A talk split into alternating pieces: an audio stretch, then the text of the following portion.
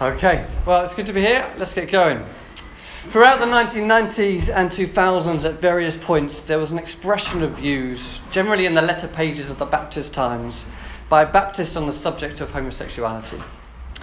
Occasionally, it was addressed by the Council of the Baptist Union of Great Britain, and this short paper wants to track some of that conversation and how the Baptist Union sought to hold those conversations in ways that both made space and avoided public fallout.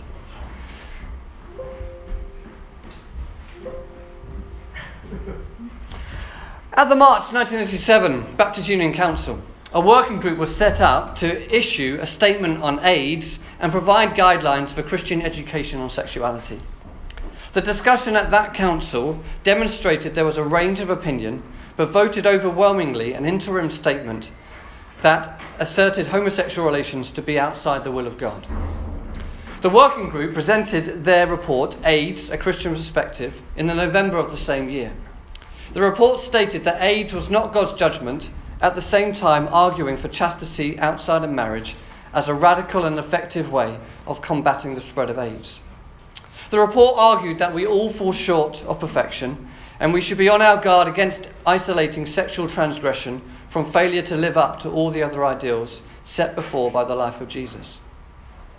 The report put forward that the Christian response to AIDS should be one of compassionate ministry, and one way to that was to work with the URC in offering a specialist AIDS help service. The report argued for a view of homosexuality that distinguished between orientation and behaviour, and that homosexual genital acts are contrary to the will of God and the natural order of creation. This view was shared by all the working group apart from one person. The report adds that there have been countless instances throughout history of the value of the bonds of affection and fidelity which characterize same sex relationships. They didn't use the language of same sex at that point, but that's what they're talking about. But they were different from heterosexual relationships because they lack the complementarity inherent in the relationships between the sexes. In, 1990, in 1988, the infamous guideline was introduced by the Ministry Main Committee to assert the ministerial recon- to assist the Ministerial Recognition Committee, which had recommended it. The new guideline was as follows repeat after me, everyone. Uh, homosexual orientation, whether male or female, is not itself a reason for exclusion from ministry, but homosexual genital practice is to be regarded as unacceptable. Ministers are expected not to advocate homosexual or lesbian genital relationships as acceptable alternatives to male female partnership and marriage. Guidelines relating to the serious sexual min- misconduct had been introduced in 1981, and this was now supplemented by this new guideline related to homosexuality. What is not clear is why the MR committee made the recommendation, but what might be inferred is that a particular case had arisen to which it felt there was a need for now clear guidance. The council minutes indicate there was a discussion, but there's no record of what was said. The guidelines were sent to all ministers but were not published anyway, anywhere, and there was no report in the Baptist Times relating to it. This guideline remained until 2014, at which point the second sentence around advocacy was removed. A debate within the letter pages of the Baptist Times appeared several times in the mid 1990s. This was rarely edifying. First, in 1995, in response to the Church of England Something to Celebrate report, and then at the end of 1966 into 1997, originating this time from responses to the lesbian and gay Christian movement's 20th anniversary celebration at Southwark Cathedral in November 1996. In 1996, Keith Riglin, a Baptist minister, although he's now a Church of England priest, uh, wrote an article for the Baptist Ministers Journal offering a Christian view on homosexuality. It was, a, it was an affirming view which argued the case against being affirming was not an ironclad case for condemnation. Riglin saw it as unfortunate that Baptists seemed unwilling to hold a debate like the URC and the Methodists, and the restrictions placed on Baptist ministers by the MR rules, and argued the liberty of those who were affirming. A response by Robin Giles to the Riglin article appeared in the next edition, contending that Riglin's argument was flawed with regard to statistics. It made no attempt to engage Riglin's biblical case. I highlight this exchange because it's, it is the only two articles on homosexuality in the Baptist Ministers Journal history until another exchange appeared in the July 2014 edition. Baptists have been reticent to discuss this issue of homosexuality in print. In 1997, the debate. No, we're not there. In 1997, the debate continued in response to the URC decision to open the door to practicing homosexuals as ministers. And at the same time, the Church of England Synod, agreeing to the Bishop's report, Issues in Human Sexuality from 1991, to be commended for discussion in just dioceses and parishes. At this time, the General Secretary David Coffey saw that the debate going on in other denominations might compel Baptists to have a similar debate. He said, We recognise the responsibility the Union has to offer guidance at a time when this is a very important topic for the Christian Church. In the background to this was an attempt to issue a public resolution at the Baptist Assembly in April 1997 that would give a clear non affirming stance. This has been an amendment to a public resolution written by the Regent Park College Preaching Society and agreed by Council to offering care to those with HIV or AIDS and to raising awareness. This amendment was eventually withdrawn, but between 1998 and 2001, the same minister each year put forward a proposed public resolution. The response of the Union was to set up in 1998 a human sexuality working group chaired by Brian Haymes. The group presented their report called, called Making Moral Choices to Council in March 2000. This was study material on sex and God, singleness, marriage, cohabitation, divorce, and homosexuality. In the introduction, they stated it was not a theological treatise or a sociological report, and neither, neither does it present an official Baptist Union of Great Britain policy on human sexuality. It was designed to help churches have conversations about the issues. The report began with an opening chapter on how we make moral choices and emphasized the Baptist distinctives found in the first clause of the Declaration of Principle and claimed that this was a good place to begin because it set out fundamental Baptist convictions, which are the sole and absolute authority of Jesus Christ, the importance of the Bible, the guidance of the Holy Spirit, and the importance of the church acting together. Alongside this, it was also argued that it was important we listen to other Christians, both from the past and the present, and to those who have an insider's feel for the moral problem we face. In the council discussion that followed the report's presentation, uh, there were once again a range of views presented. But one contributor said that affirmation lay with the local church, which must be helped to a conclusion directed by the Holy Spirit. The council made two changes to the report. First was to delete one sentence which said, In its history, the church has varied in its, in its acceptance of homosexual people and practice, but has in the main condemned homosexual practice as sinful. This was felt not to be a strong and clear enough statement of the traditional teaching of the church, and it was replaced with the traditional understanding of the church is that same sex acts fall outside the boundaries of acceptable practice. Sadly, this teaching has not always been accompanied by pastoral sensitivity. The second change was to include this, uh, to include a section in the with, to include the section in the ministerial rules that related to human sexuality and conduct unbecoming as a statement of the Baptist Union's position. The report was launched at the Baptist Assembly, and David Coffey would report in March 2001 that it did not sell well, and feedback from the seminar where it was launched had been invited but not received. In the same year, but after the assembly later, in 2000, the Network for Baptist Affirming Lesbian and Gay Christians was launched.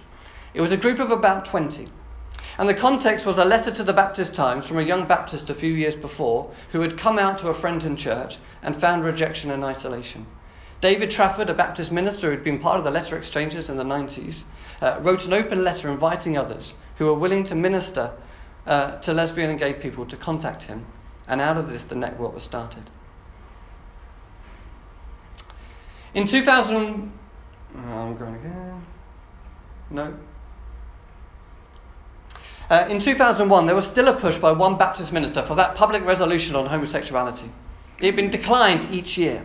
And at the 2001 Baptist Assembly, there was instead an open debate led by Elaine Storkey, who was one of the speakers that year. David Coffey reflected again that it had not been universally appreciated, but the attempt to listen to one another in a non adversarial climate was largely welcomed. At the November Council meeting, there was a more substantive debate uh, was held introduced by David Coffey, followed by an opportunity for council members to study the Bible together in small groups, and then an open debate. Coffey's introduction set the, council in con- set the conversation in the council in context and described various meetings that had been held with the Black and Asians Pastors Forum, the Network of Baptists Affirming Lesbian and Gay Christians, and the Younger Leaders Forum. He also referenced a paper that Nigel Wright had written and had been available to council members from that July. Wright's paper argued that the council was the best place for any reflection on the issue and that it was desirable for the council to be enabled to make a number of gentle affirmations around the topic. These affirmations would be descriptive as well as prescriptive. And having made these suggestions, Wright then, following James Nelson, identified four consistent Christian responses to homosexuality, which he labelled the rejecting punitive position, the rejecting non punitive position, qualified acceptance, and full acceptance. It was Wright's view that while both 1, the rejecting punitive position, and 4, full acceptance were present in Baptist churches, the majority of people would reflect position 2, the rejecting non punitive position, with some oscillation to 3, uh, qualified acceptance, for practical, pastoral, and civil involvement reasons. Wright believed that the interaction between 2 and 3 provided a fruitful way forward in ongoing reflection and any move towards free will require some change to the MR guidelines, but Wright recognised that to do would be highly contentious. Coffey proposed that the Council agreed not to put forward any public resolutions on the issue and instead explored setting up an education process. The Council debate was once again reflective of a range of views, but a resolution of Council was passed that stated Council affirms the importance of discussing, deliberating, and reflecting together at all levels of the Union on issues of human sexuality. They do not regard public resolutions, voting, and parliamentary style debates as appropriate methods for addressing these issues. Following the Council, a new human sexuality working group was set up to provide an education tool for churches, and this group will report in 2005.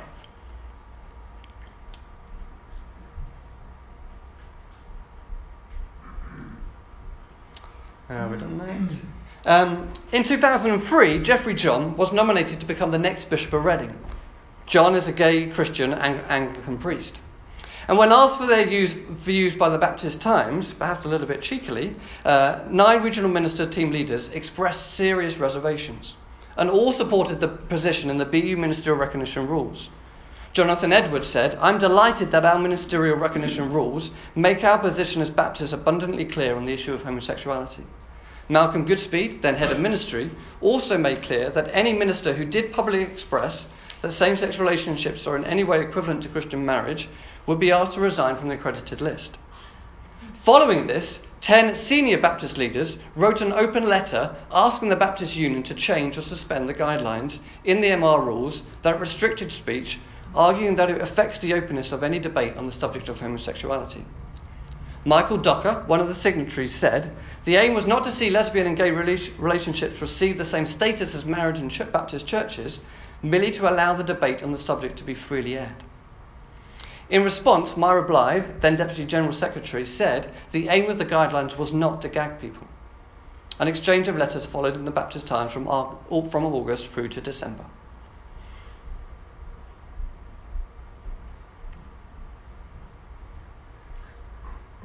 In 2005, the Human Sexuality Working Group reported the process the group presented was focused on education and informing church members to make decisions.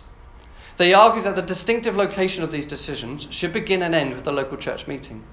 They decided not to produce a book so as to avoid the material becoming mistaken for the union's policy on same sex relationships. The education process included engagement with Scripture, the contribution of science, a contribution from theology, and a set of pastoral case studies with the aim at the end of the process for those who attended to be asked, Do I understand why others see things differently? Has my understanding changed? And what one thing will I take away from the day? The education process was agreed at the Council in November 2005, and, council rem- and, and Coffey remarked that our independence as Baptist churches meant that there would be inve- inevitably be standards and decisions which a church might adopt which would be unacceptable to others. From 2007 onwards, the education process was offered to churches via the associations. The next time the issue was, significantly, was raised significantly was in response to the Civil Partnerships Act.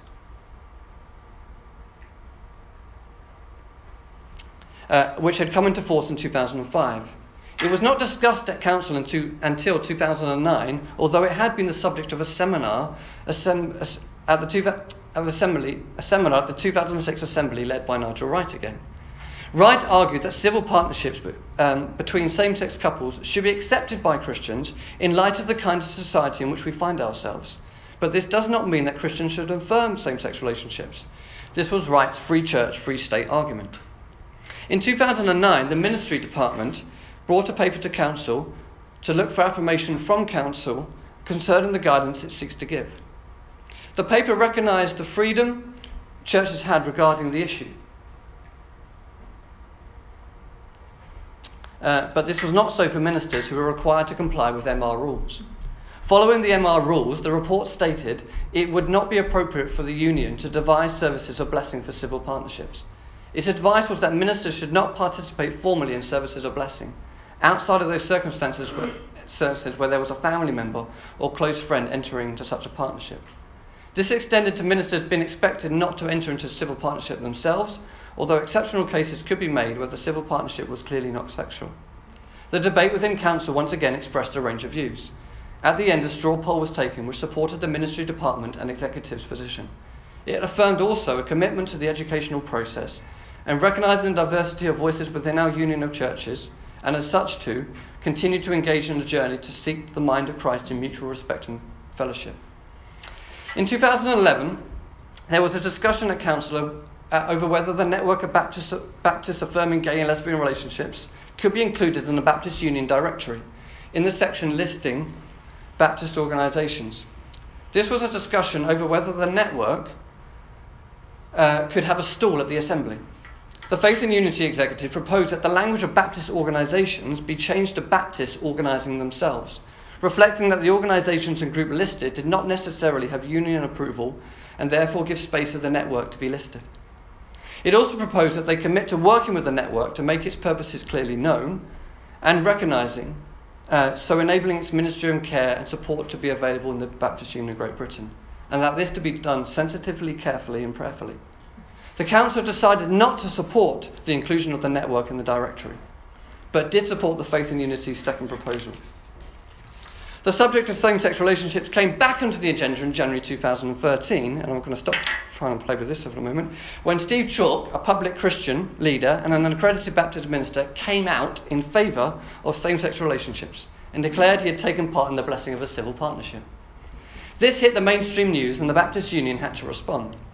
At the March Council that year, a joint proposal from the Transitional Steering Group, we love our names, through the Ministry Executive and Faith and Society team, asked Does Council wish to review its guidance on civil partnerships? It acknowledged that the publicity around Steve Chalke's announcement meant it was inconceivable to ignore talking about it. It also stated that it recognised the tensions that the current guidance and the wishes of a local church meeting where the minister served. The other pressing issue was the likelihood that marriage would be extended to same sex couples. In the April edition of Transform, the, the then head of ministry welcomed the debate and that ministers were free to discuss same sex relationships without fear of sanction. The 2013 Assembly, held at the beginning of May, made space in the Monday plenary session to a discussion of same sex relationships. This included a scripted conversation opening up the issues, the story of one regional minister who has, who has a gay son, and small group discussion, which then allowed a range of voices to be fed back. The aim was to listen and to talk and to open up a continuing conversation. One contributor to that continuing conversation was once again Nigel Wright, who wrote a paper published on the Fresh Streams website. Wright offers an argument for why it might be appropriate to support and bless same sex relationships before stating, I am not persuaded by my own conscience uh, would permit me to bless a same sex relationship in anything other than very restricted circumstances. The rest of the paper gives his reasons why from Scripture and a theology of marriage. He argues that as a minister, he is not mandated or authorized as a Christian minister to bless what God has not blessed. He leaves space that a civil partnership represents a responsible and achievable course of action and concludes that others might judge and act differently in accordance with their conscience. At the Assembly the following year, 2014, the National Baptist Steering Group, another great name, issued a statement which sought to summarise the conversations that had been taking place up to that point. It said, as a union of churches and covenant together, we will respect the differences on this issue, which both enrich us and potentially could divide us as we seek to live in fellowship under the direction of our de- Declaration of Principle. And then it quotes the first clause. Upholding the liberty of a local church to determine its own mind on this matter, in accordance with our declaration of principle, we also recognise the freedom of a minister to respond to the wishes of their church where their conscience permits without breach of disciplinary guidelines. We affirm the traditionally accepted biblical understanding of a Christian marriage as a union between a man and a woman as a continuing foundation of belief in our Baptist churches. A Baptist minister is required to live and work within the guidelines adopted by the Baptist Union regarding sexuality and the ministry that included uh, a sexual relationship outside a Christian marriage is deemed conduct unbecoming for a minister. This statement put the Declaration of Principle front and centre and, and, gave permission for the first time for accredited ministers to participate in services of marriage or blessing where the church meeting agreed and conscience permitted. Not well publicised at that time, the MR rule prohibiting ministers from advocating same sex relationships as equivalent to marriage was also removed. Two years later, 2016, the Council made a further statement following a time of intense prayer, careful listening, and uh, respectful discussion, which affirmed the Union's historic biblical understanding of marriage, affirmed the liberty of the local church, the importance of mission, and issued a call to walk together in unity. It was this final section on walking together in unity that was perhaps most important. It said, and some of you are going to remember this. Reflecting on the issue of churches registering their buildings for same sex marriage, Council recognises areas of genuine and deep disagreement. We believe that these are dimensions of tension living with, of living with unity and diversity. We continue to seek God's grace as we walk together and watch over one another under the authority of Christ. In light of this, recognizing the costs involved, and after careful and prayerful reflection and listening, we humbly urge churches who are considering conducting same sex marriages to refrain from doing so out of mutual respect. At the same time, we also humbly urge all churches to remain committed to our union out of mutual respect, trusting that the one who unites us is stronger than what divides us. Here it sought to ask local churches who were considering registering their buildings to refrain from doing so out of mutual respect. That is for the sake of unity. This is followed by an acknowledgement that some churches would go ahead and register their buildings, and so asked other churches to remain committed to the union. An accompanying letter from the General Secretary said that the statement reflected the Council coming to a settled place. In January 2017, a small group of Baptist ministers, which included myself, issued their own statement, which they called the Courage to be Baptist. This sought to provide an account of Baptist ecclesiology and call Baptists to a continuing conversation that sought not to reach unity by imposing uniformity or by choosing to give up on our associational structures and become independents. In addition to this statement, Stephen Holmes, one of its other authors, has published three articles seeking to offer a theological exploration of human sexuality, which holds to the traditional line but makes some space for the possibility of some kind of pastoral accommodation. What I'll try to do in this brief paper is tell a history that is not well known. What I think we discover is that there has been some wisdom in how Baptists have handled this conversation, making space, encouraging study and listening, avoiding public resolutions. This is not to suggest we have reached a settled place, and there are those, both affirming and non affirming, for whom where the current place is deeply unsettling, and of course for those Baptist Christians who are gay and lesbian, I do not suggest that this has been anything but painful and remains so. It is my reading that Baptists have moved on the issue of how to respond to same sex relationships um, to one that wants to be more welcoming, and this has generally been on pastoral grounds, and that we know more. But what I mean by we know more, we know more stories of gay Christians. We know more gay persons in our lives. We know more that there are different ways of reading Scripture. For some, this has been and is a move too far. For others, this has been and is a move not far enough. It is also clear that the debate has moved from simply being one focused on what the Bible says to one focused on Baptist ecclesiology and the freedom that the Declaration of Principle, the basis of the Baptist Union, provides churches. This is where more work needs to be done, beyond the scope of this paper, and where I hope and pray we continue to have the courage to be Baptist, walking together despite deep disagreements, seeking the wisdom of Christ and the guidance of the Holy Spirit. Amen.